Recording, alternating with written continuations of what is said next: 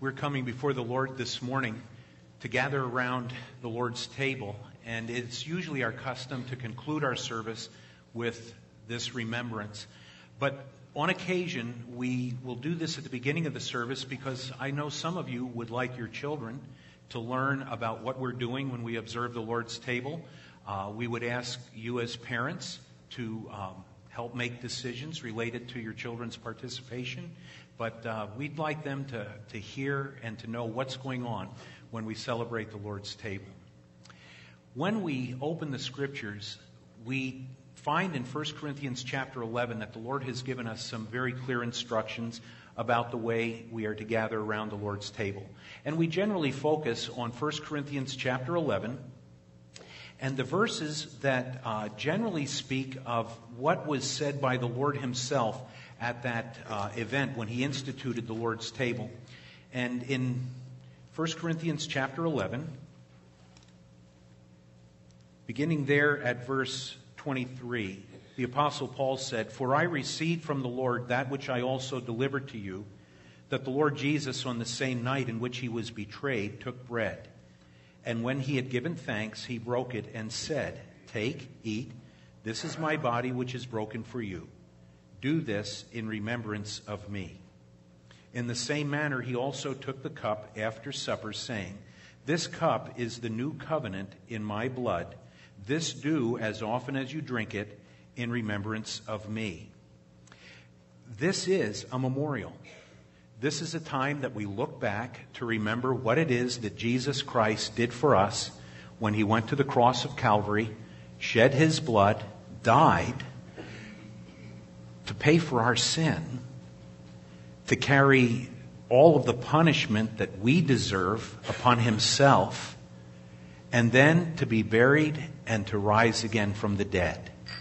And he said, what I want you to do is I want you to remember me when you gather around this table. Whenever you choose as a church to do that, your purpose is to remember me. And so we do.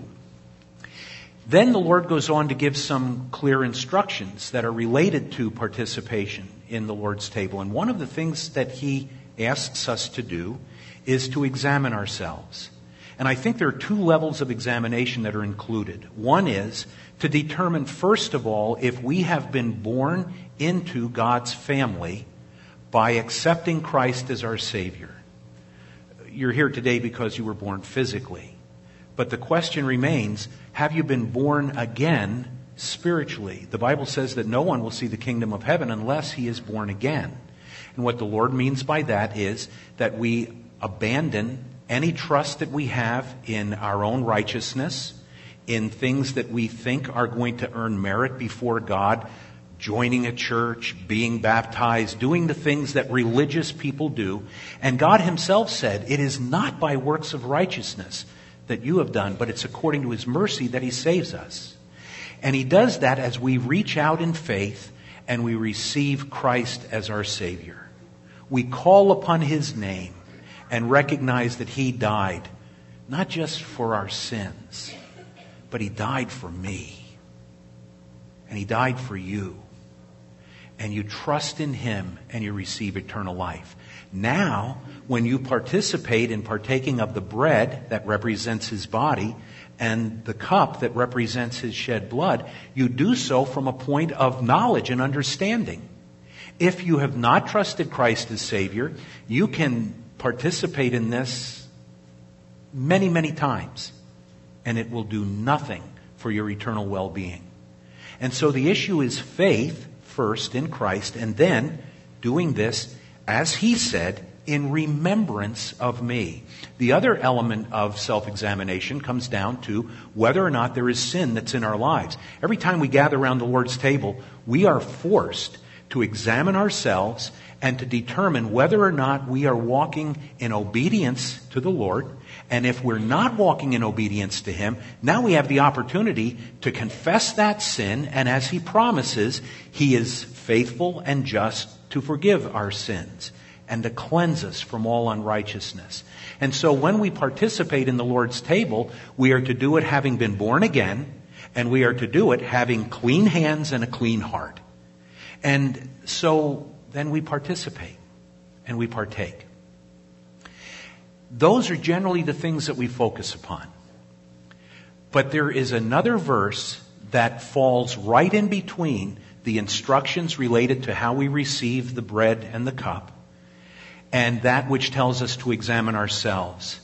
And if you had your Bibles open, and even if you didn't, just listen to this. In verse twenty-six, it says, "For as often as you eat this bread and drink this cup, you proclaim the Lord's death till he comes." I think we maybe ought to make more of that part of it. We proclaim his death till he comes. And sometimes when people gather around the Lord's table, they do so with such somber expressions on their face, trying to go back and imagine what the suffering of Christ must have been like. And, and I'm sure that that is a valid thing for us to do. Uh, he suffered horribly physically, but other people have suffered horribly physically. But no one ever experienced the suffering that he did spiritually. When our sin was placed upon him, and the Father forsook him, and in the first occasion in all of eternity, the Father turns his back on the Son, and the Son cries out, "My God, my God, why have you forsaken me?" And the reason is very simple. Christ was carrying the punishment we deserve. And when that price was fully paid, the infinite God paying for our sin, for my sin, when that price was paid, Christ could cry out, "It is finished." And there was nothing left to be added to the benefits of what Christ did for us at the cross of Calvary. A sacrifice once and for all. We do not recognize this as re-crucifying Christ. That's why we don't call this a mass. This is a remembrance, because Christ was crucified once. And that crucifixion and resurrection of Christ was all that was necessary to fulfill the righteous demands of a holy God. And then he said, now, now that that's done, here's what I want you to do. I want you to look forward to that which I have prepared for you. Do this until he comes. What does that do for us? It gives us a great deal of hope. I mean, I I can look back on what Christ did for me, and the sadness of what he had to pay for my sin is certainly there. But there is also a very joyful element that says this: he has prepared a place for me, and I will do this in remembrance of him until he comes. And I'm looking forward to heaven. Now, I might die first, but then I'll go to be with him. And so I live in hope today. I don't live in sorrow and defeat. This was victory. This places hope within us. And when you start talking about that, you begin to get people's attention concerning what the Lord has prepared for them. And I want to read something really special to you. In the K four program, we have Missus Peters and, and others involved in, in that work with the preschool children. And as you know, two weeks ago we had a special Heaven Sunday. And so many of the teachers were involved in telling the kids about the blessings of heaven and what heaven is going to be like and why we can have hope and what we can look forward to. And one of the four-year-olds took what she had heard and carried it home to her parents. Her parents then wrote back and expressed to Missus Peters, here is what her daughter had been learning at school. "Lily has been telling me all about heaven this last week. Sweet. Quote, Mama, did you know the streets are going to be gold? Mama, did you know the gates are all out of pearls from oysters?" That's going to be one huge oyster. No, there's going to be twelve huge oysters. I guess I better get my theology right. "There are jewels everywhere. I love jewels." Does it sound like She's looking forward to heaven. She described how there would be no darkness, but there won't be lights. The light will come from Jesus. Okay. Now you have to laugh at this one. Mama, did you know that you never get older? That in and of itself was good, but there's more. So if you die right now, you will never be as old as Missus Peters.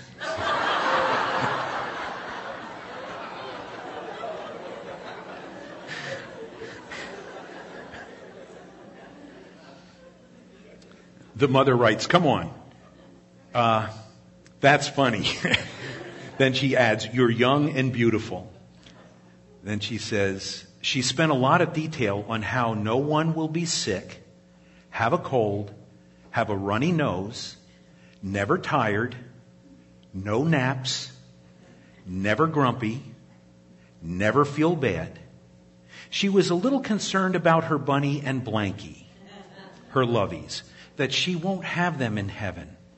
Then she leaned in like a secret with a giggly smile and whispered, before I fly up to heaven, I'm going to grab Bunny and Blanky, and they're going to fly up with me. And then the mother adds, God bless you for all that you do and teach my children. Do this until he comes.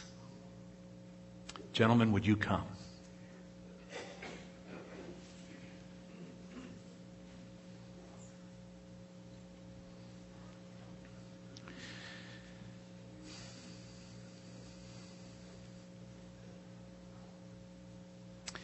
Let's pray and have a moment of remembrance of what Christ did for us in offering his body as a sacrifice for our sins.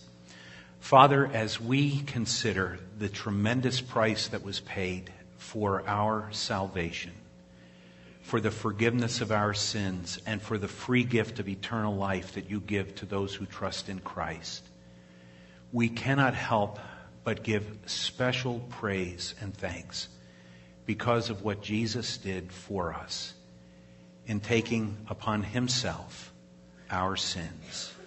He carried our sins in his body on the cross. And our boast, our glory, all focuses upon the cross and what Jesus did for us there. We thank you, Father, that in light of his giving himself, we now have the hope of eternal life. Because Christ rose from the dead, those who by faith have trusted in him as Savior will rise also. And we give you the praise and the glory as we remember our Savior, who is coming again. Amen.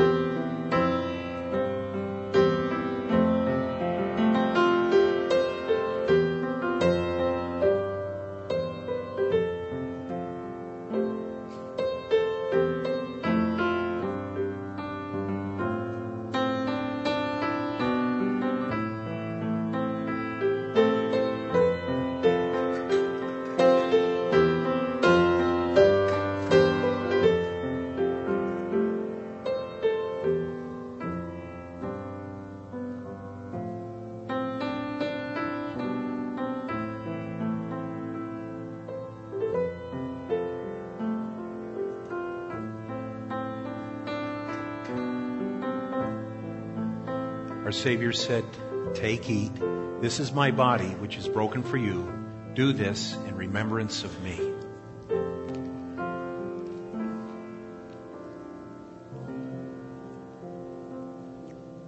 And then they gave thanks for the cup that represented the shed blood of Christ. And Pastor Steve is going to come and do that.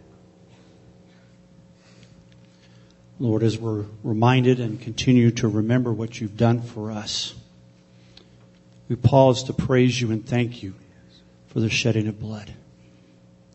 Scripture says, without the shedding of blood, there is no remission of sin. We thank you for the, and reminded by the fact that what you've done for us once and for all doesn't cover our sin, but cleanses us from all unrighteousness. And we praise you for that.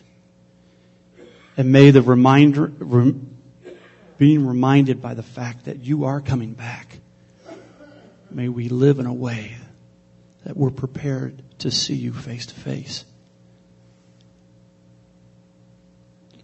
We praise you and look forward to that day when you will return.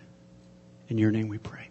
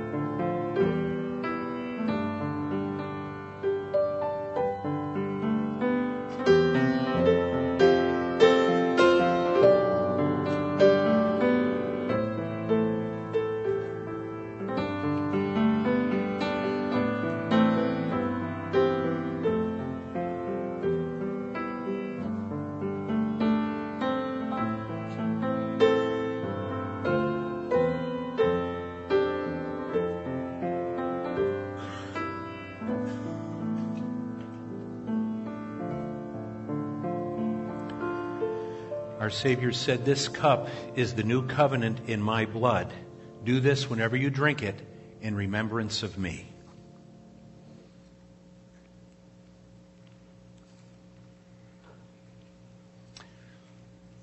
And then the Apostle Paul went on to say, "For as often as you eat this bread and drink this cup, you do show the Lord's death till he comes." Are you looking forward to being with the Lord? But you're not ready to go right now. George is ready to go. A few here are. For most of us, we're probably going to be here for a little while yet. And so there's still work to do, isn't there? Let's look and see what we should be doing. Take your Bibles, please. Thank you. Thank you, George. And if you will, please open them to the book of Acts. You bet. Thank you. And in the sixteenth chapter, there's a relatively short passage of Scripture here that I'd like us to read that is really the continuation of what we have been studying together over the past uh, weeks and months, and some would say years. Chapter sixteen of Acts, beginning at verse six, it says, "Now when they had gone through Phrygia and the region of Galatia, they were forbidden by the Holy Spirit to preach the word in Asia. After they had come to Mysia, they tried to go into Bithynia. But the Spirit did not permit them. So passing by Mysia, they came down to Troas. And a vision appeared to Paul in the night. A man of Macedonia stood and pleaded with him, saying, 'Come over to Macedonia and help us.' Now after he had seen the vision, immediately we sought to go to Macedonia, concluding that the Lord had called us to preach the gospel to them." It's part of what we have to do until the Lord comes. That is, proclaim the good news of Jesus Christ to a world that's dead in trespasses and sins. We're going to pray, and then we're going to receive our offering, and following that, we're going to have an opportunity to open up this portion of the Word together a little bit more. Let's pray. Father, what a privilege it is to gather today in this place with the church. We're thankful, Father, that the people here make up this local body that shows through the way we live and the things that we do the love and the beauty of Jesus Christ. I pray that he would be seen clearly in our lives. And Father, in every way that we worship you, we pray that you would be pleased. As we have the opportunity now to give, we pray that you would be glorified through that which is given, for the glory of Jesus Christ, in whose name we pray. Amen. Thank you.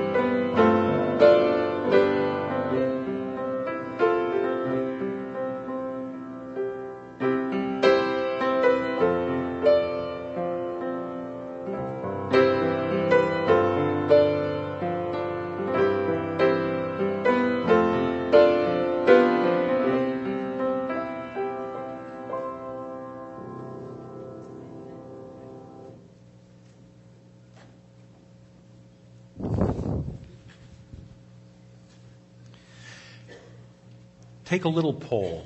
How many of you would say that ambition is good? Just raise your hands. Ambition is good. How many of you would say ambition is bad? Okay. Three said ambition's bad. Um, how many of you would not vote either way because you're afraid it's a trap? Well, ambition can be good and it can be bad, depending on how you understand ambition to be. There is a quote that was made by a fellow by the name of T D English who said, "Ambition is the germ from which all growth of nobleness proceeds." Ambition is good.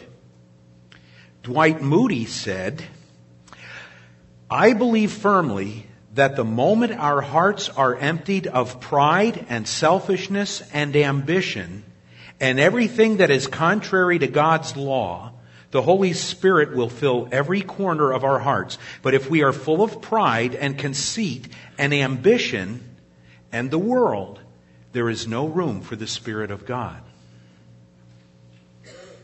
So ambition is good, and ambition is bad. And you could answer that either way, and I noticed one of our people did. One of our persons, one of our people, Dave Geyer did.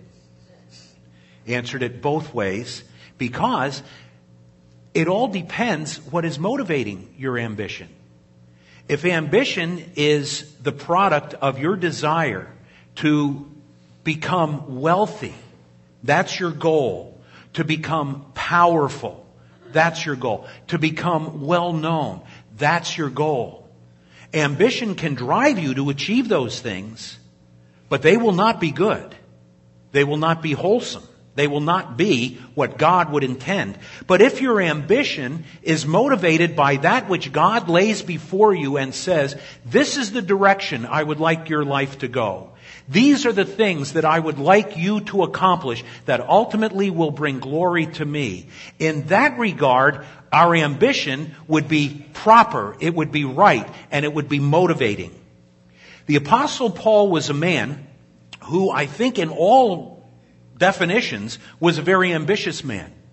Until he came to Christ, he was very ambitious in fulfilling the desires of the religious leaders of the day in their philosophy that was diametrically opposed to Christ.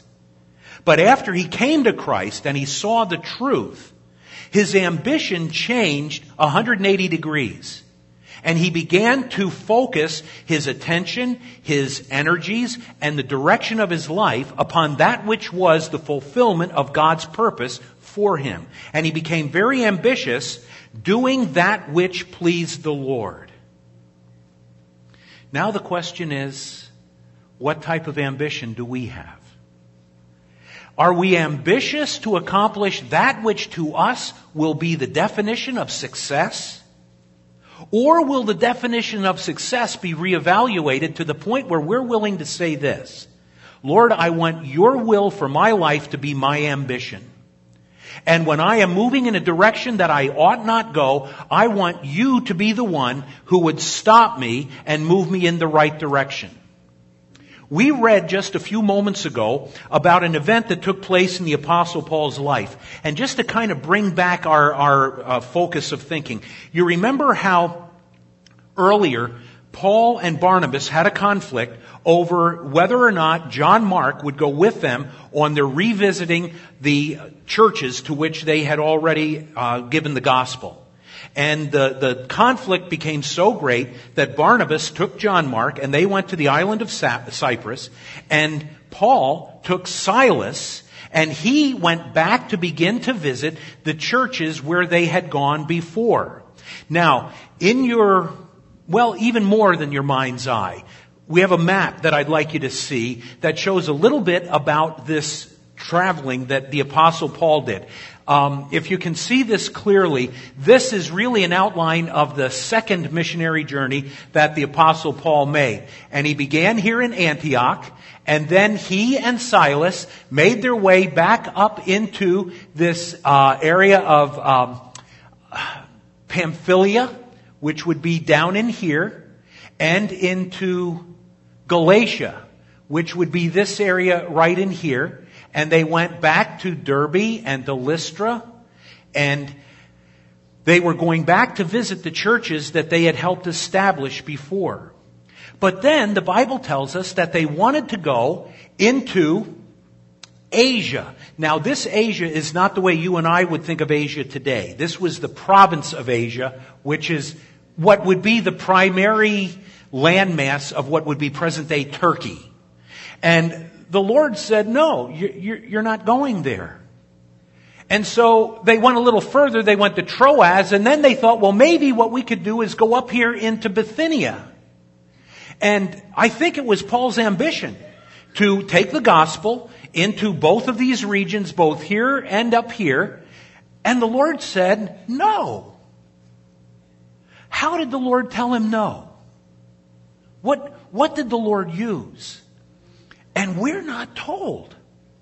We, we don't know if this was a matter of something in his own heart that just took his peace away, where he just felt, you know, something's not right about this. I, I don't know if this is the direction we should go. Or maybe it was just circumstances. The way the circumstances unfolded, maybe they didn't have the, the resources that they needed to go into those regions. Maybe it was something in the Word itself, the, the Word of God itself, that stopped him and prohibited him from moving into those two areas. Maybe it was the counsel of Silas and the young man Timothy, who they had picked up when they were there in that earlier region down here in Derby.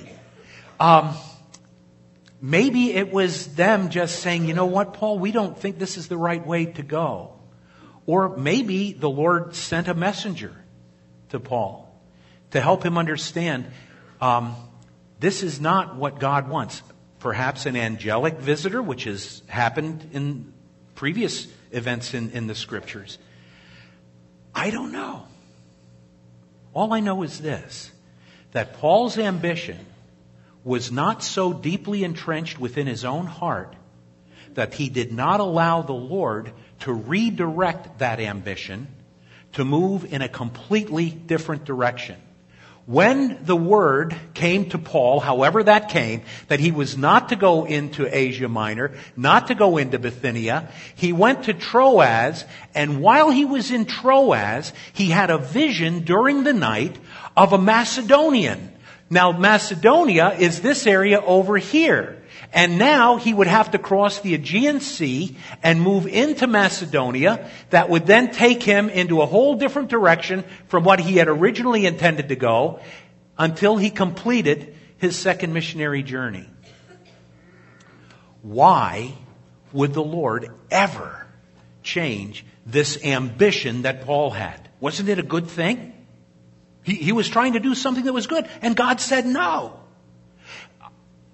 Have you ever done or had an ambition to do something that you thought was good and God said no? Has that ever happened to anybody?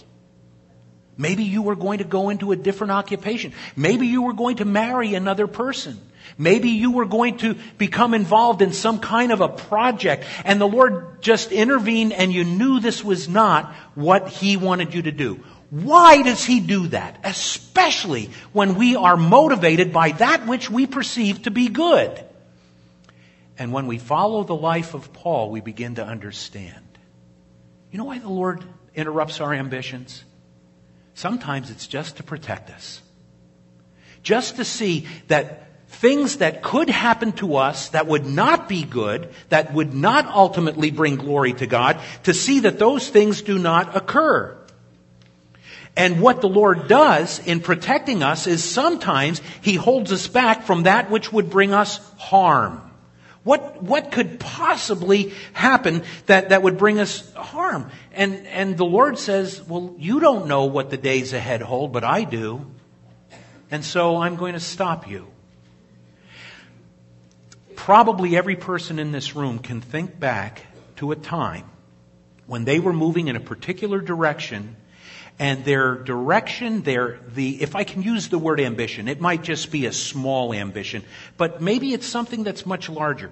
And as they were moving in this direction, it became very, very clear that God said no to protect us. And he moved us a completely different way. He does that through a number of different means that I believe are designed for our protection. Let me give you a case in point. One of the protectors that the Lord sends is his Holy Spirit. And the Holy Spirit tells us that we are to allow the peace of God to dwell or to be the umpire within our lives, within our hearts. And when we begin to feel uneasy about things, especially as believers, and you need to understand, I'm talking now to believers who have God's Spirit dwelling within them, who understand that God has a purpose for them to fulfill and to accomplish. There is, there's a churning that goes on, and it's really hard to explain. Um, it, it comes at a time when, when you say, you know, I, this is what I want to do, but I just don't feel right about that. I can remember on occasions where sometimes I didn't listen to the umpire. You know, when the umpire makes a call, that's it. You don't argue with the umpire. That's what the call is. Now, you can fight against it. You, you can argue with it. But is the ump going to change the call? No. The ump doesn't change the call. The call is what the call was made. And here you find yourself wanting to do something, but inside the umpire is saying, no, this is not what I want you to do. Um, Gentlemen, if I can address you in particular, sometimes the umpire is more sensitively recognized in the life of your wife. And did you hear what I said? Now, I'm seeing women going, and I'm seeing men going. You can fight this all you want. But I believe that God uses the helper that he has given to men to help them interpret the call of the ump. And if your wife says, I don't think this is a good idea, you better listen. Now, my wife is smiling. Pardon me? You were giggling? The men are pointing to each other. You you all don't get to see everything that I get to see. Um, but there's some really cute things. My wife, I can remember this so vividly. When we were living in Wisconsin, it was a beautiful area to go boating. Believe it or not, Wisconsin had beautiful lakes that you could go. And we had a little boat that we were able to buy Uh, through some gifts that had been given to us. And uh, we had that for years. And then, you know what boaters do? They always want a bigger boat. Okay? So we went to, to see this boat, and it was gorgeous. The boat we had was a little fifteen-foot bow rider, open bow, little eighty-five horsepower motor on the back. But the boat I was looking at, that was a twenty-three foot. Do you remember the, the make? No, not the Wellcraft isn't the one we bought. No, not a Bayliner. I had a little Bayliner. That's it doesn't really matter. All I know is this. When you touched this boat, it felt like you were rubbing your hand over satin. It just, oh. And it had a beautiful cabin that you could go down, and you could you could actually sleep on this boat. You could go camping on it, and it had an, an I O, an inboard outboard motor, and and it just had all the bells and whistles, and it was far more than we could afford, and I didn't care. It was my ambition to have this boat, and my wife said, "Honey, I don't think this is a good idea. And I believe you said, I don't have peace about this." That's the phrase. I don't have peace about this. So I did what any red-blooded, macho, half-brained idiot would do. and I bought the boat. In a matter of weeks, I ordered the boat. Didn't buy it. Ordered the boat. In just a relatively short period of time, the, re- the Lord redirected us to pastor another church in an area where the boat was not going to be good. And I've got this order in on this boat. And I have to call the guy and now probably be a bad testimony in this. Because I said, I'm going to ask you to let me out of the, the agreement. Because I think I said to him something to the effect, the Lord has made it clear this is not what he wants us to do. And I appreciate the fact that they respected that. And I don't know, maybe we paid a penalty or whatever, but we got out of buying the boat. And it was just a horrible time.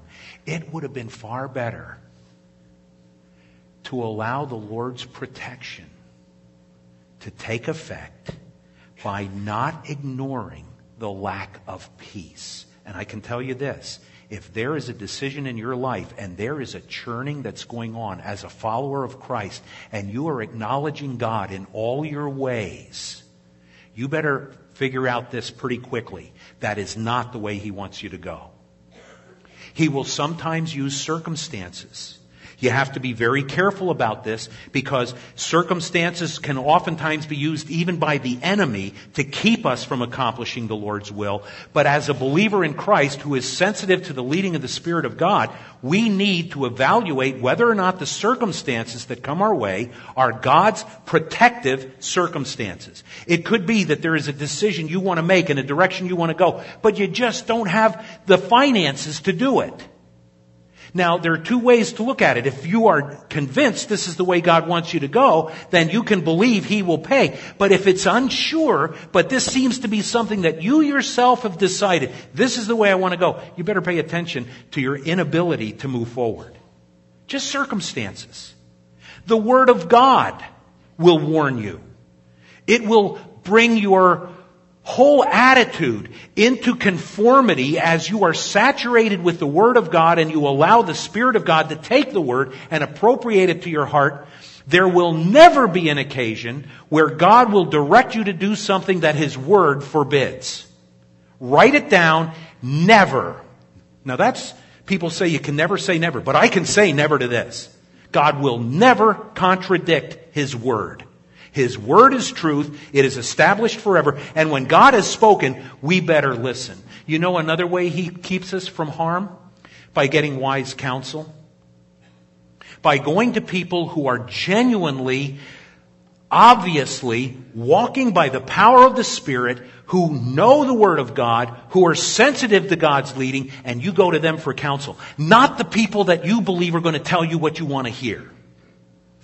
I think I've told you about this before, but to me, one of the most heartbreaking things to deal with as a pastor is when a young man or a young woman comes and they say they want to marry a particular individual. But it does not seem to be a wise decision because the individual, well, I, I'm not even going to say it doesn't seem to be a wise decision. It's not a decision they should be making because the other individual is not a believer. But they will have friends who are Christians who will tell them, you know what, go ahead, you just pray for this person and God will bring them to faith in Christ. I want to tell you something. You cross that line, you're moving into real dangerous territory. And I've watched people have what, their marriages break up. We had a young lady in, in the first church that, that we pastored who had a very clear direction from God to move into training to serve Him when a young man from our church came back from the military and she saw him and was enamored with him and chose not to follow God's will and leading, but instead chose to marry this fellow that came back from the military. And he was a good guy, don't get me wrong. He was a believer, and from a human point of view, you would look and say he was okay. But we really counseled her not to go this way because it was clear that God was leading her in the other way. Well, she ignored the counsel, married this guy, and within a short time, she had forsaken pretty much everything she had believed, even to the sorrow of the man that she married, became involved with other men, and today is dead. She's dead. And I look at that and I say, what a difference could have been in her life if she had listened to wise counsel.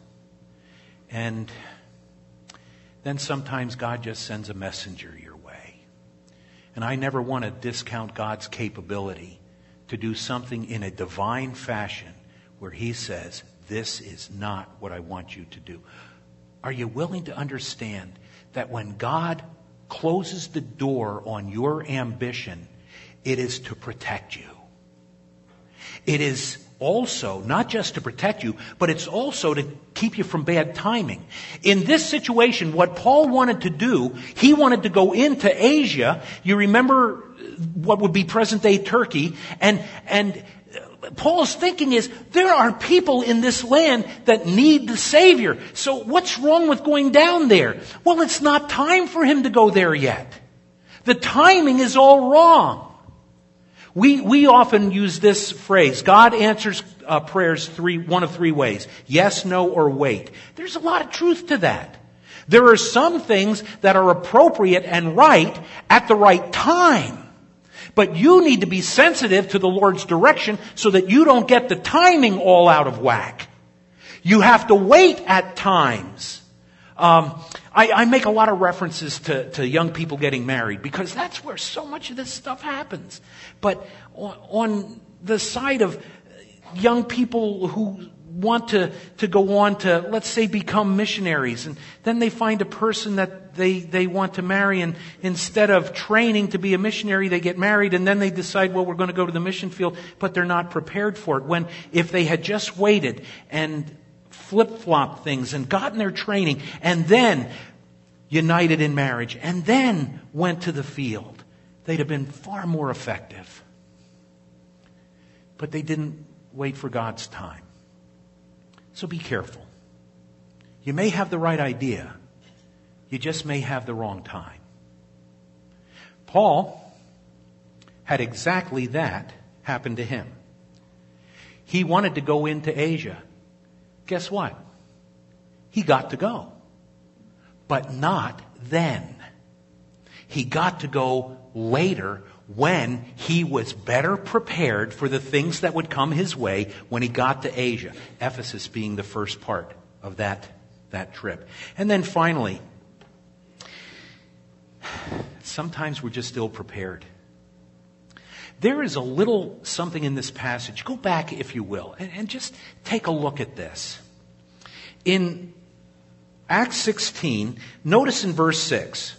Now, who is writing the book of Acts? Luke is the writer. What do we know about Luke? He was a physician. He's a doctor.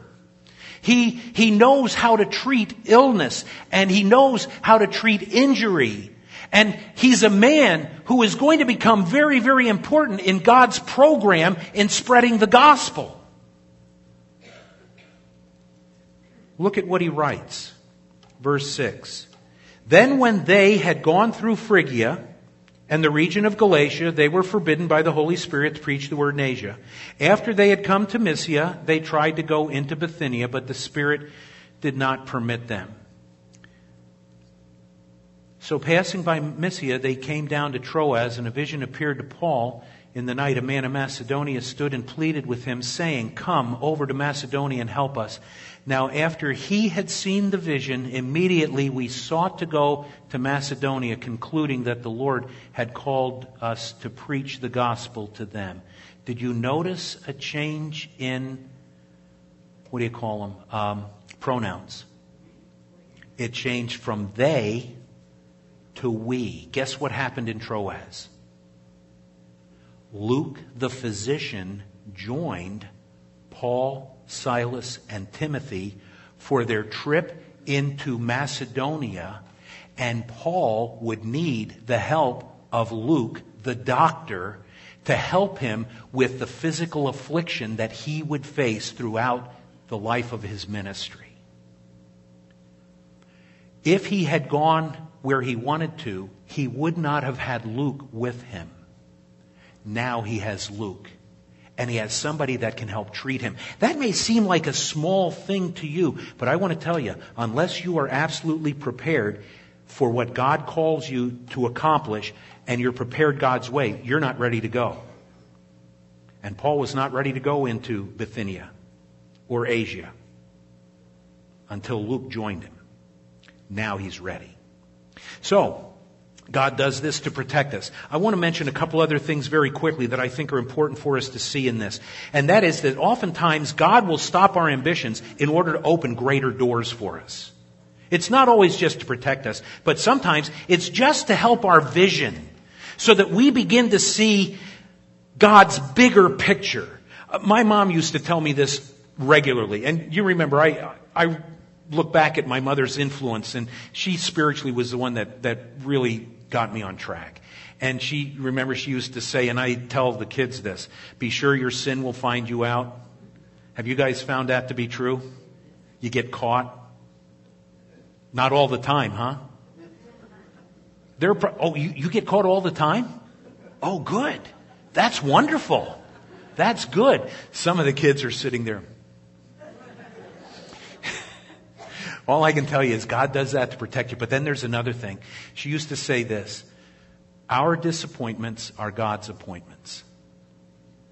And whenever God disappoints an ambition that you have, it's because he has a better ambition to replace it.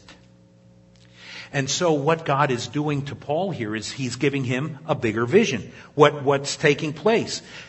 If you realize the, the, ge- the geography of what's happening with Paul, you'll notice that the places he wanted to go were going to keep him isolated in this realm here in what we would call Asia Minor, uh, through the province of Asia and Phrygia and Pamphylia and Bithynia and all these other places. And he wanted this area for Christ, but instead the Lord takes him. Now I'm looking at it from my point of view. Let me do it from yours. Now the Lord takes him to Troas and calls him to Macedonia. And guess what begins to happen? The gospel, instead of being encased in a small geographic location, begins to move westward. And it goes into Greece. And from Greece, it makes its way over to Italy. From Italy, it begins to spread through the continent. And ultimately, that gospel which was proclaimed through the continent of Europe makes its way to a land that will not be discovered until centuries later. And we reap the benefits of the direction that the gospel went. Might seem like a little thing. But that was God's plan. Paul saw it like this, and God said, no, I want you to see it like this. And the gospel begins to move. And even to this day, it continues to move westwardly and moves around the globe to now where it's in China. And the Chinese literally believe that they now have the responsibility to see that the gospel makes it the rest of the way around in fulfillment of the Lord's Uh, directive to carry the gospel to all the world. Started back here. Moved in the right direction. Not only was there the, the vision, but there was the obedience. When, when Paul gave himself to what God wanted to do, Paul might have accomplished a certain amount, but now God gives him much more to accomplish. There uh, was an interesting statement that was made by a fellow by the name of A C Dixon, and listen to this. He says, when we rely on organization, we get what organization can do. When we rely upon education, we get what education can do. When we rely on eloquence, we get what eloquence can do. But when we rely on the Holy Spirit, we get what God can do. That's what happened here. Paul relied on the Holy Spirit, and he got what God could do. There was opportunity that expanded, a much greater door of opportunity. And Paul probably lamented the closing of the doors, but found that there were greater opportunities. And then uh, finally, the accomplishment of what was done. Um, Paul may have gone back to visit some of the other churches, but can I tell you what happened when he went to Macedonia? He established a church in the city of Corinth. He established a church in the city of Thessalonica. He established a church in... Wait a minute. What did I say? Corinth, Thessalonica, uh, Philippi. See, I got to get this in my my half brain. In Philippi, and ultimately in Ephesus, which was in the province of Asia. Do those names all ring a bell? Philippi, Thessalonica, Corinth, Ephesus. To each one of those churches, God wrote a very, very special letter that teaches us today. God closed the door on what Paul wanted to do so he could give him a much greater vision. And finally, sometimes God will close the door to develop our confidence in him. I'll just mention this very quickly. When Paul responded immediately to the call to Macedonia, he learned a very important lesson. Uh, some of you recognize the name of uh, G. Campbell Morgan. He made a statement of, to this effect. It is better to go to Troas with God than anywhere else without him. Paul responded immediately to the call to Troas, and he found out that God's plan was greater than his, the vision was bigger, the opportunities were greater, the objectives were more fulfilling. The accomplishment was phenomenal. And he says, you know, when God closes a door, I want to never try to push that door open again. When he opens the door over here, this is the one I want to go through. And as soon as he's done with the second missionary journey, God calls him to take a third. Do you know how long he hesitates? He doesn't.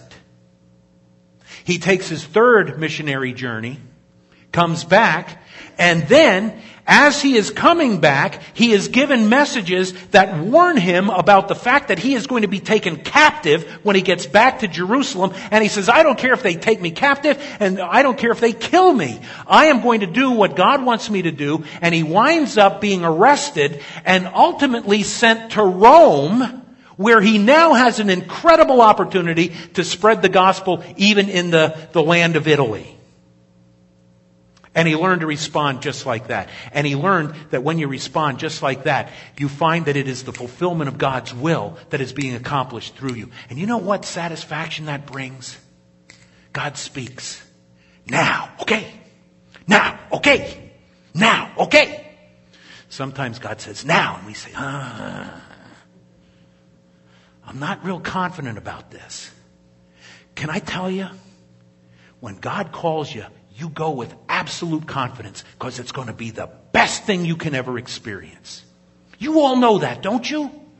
Do you live that way? We can only hope. If our ambitions are going to be brought into line with God's purpose, it's going to affect every part of our lives. It's going to affect the way we are educated. It's going to affect the mate that we pursue. It's going to affect the occupation that we embrace. It's going to affect our free time, the avocations that we have. It's going to affect every part of our lives. And it isn't disappointing when God closes a door. It's his saying, that's your ambition. Let me give you the one you should have. Then it's good. Let's stand. By the way, some of you are probably wondering if we're uh, meeting tonight, if we're having a service. And to me, it just comes down to this.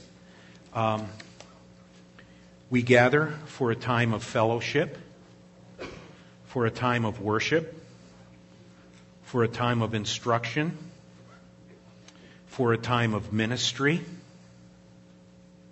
or watch some game that nobody will remember in three years. I'm just being a wise guy.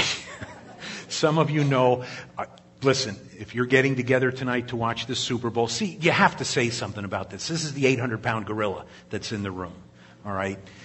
if you have arrangements to watch the game tonight, just understand you're missing worship and fellowship and ministry. No, no. I'm just kidding. I'm just kidding. Let's, uh, no, let's pray. Father, what a privilege it is to be part of your family. Father, to live under the umbrella of your grace and not under the restrictions of the law. And Father, even though we, we joke about the events today, we know, Lord, that there is a, a grace with you that allows for the enjoyment of things in this life as well as that which we are committed to for eternity. I thank you, Lord, that you are a God that cares so much about each one of us that you close doors to protect us, to give us greater vision, and to make us more confident in you. And you open doors so that we can serve you faithfully and then hear from your lips, "Well done, thou good and faithful servant." Thank you for what you have planned for all of your children. In Jesus' name, amen. Have a good day.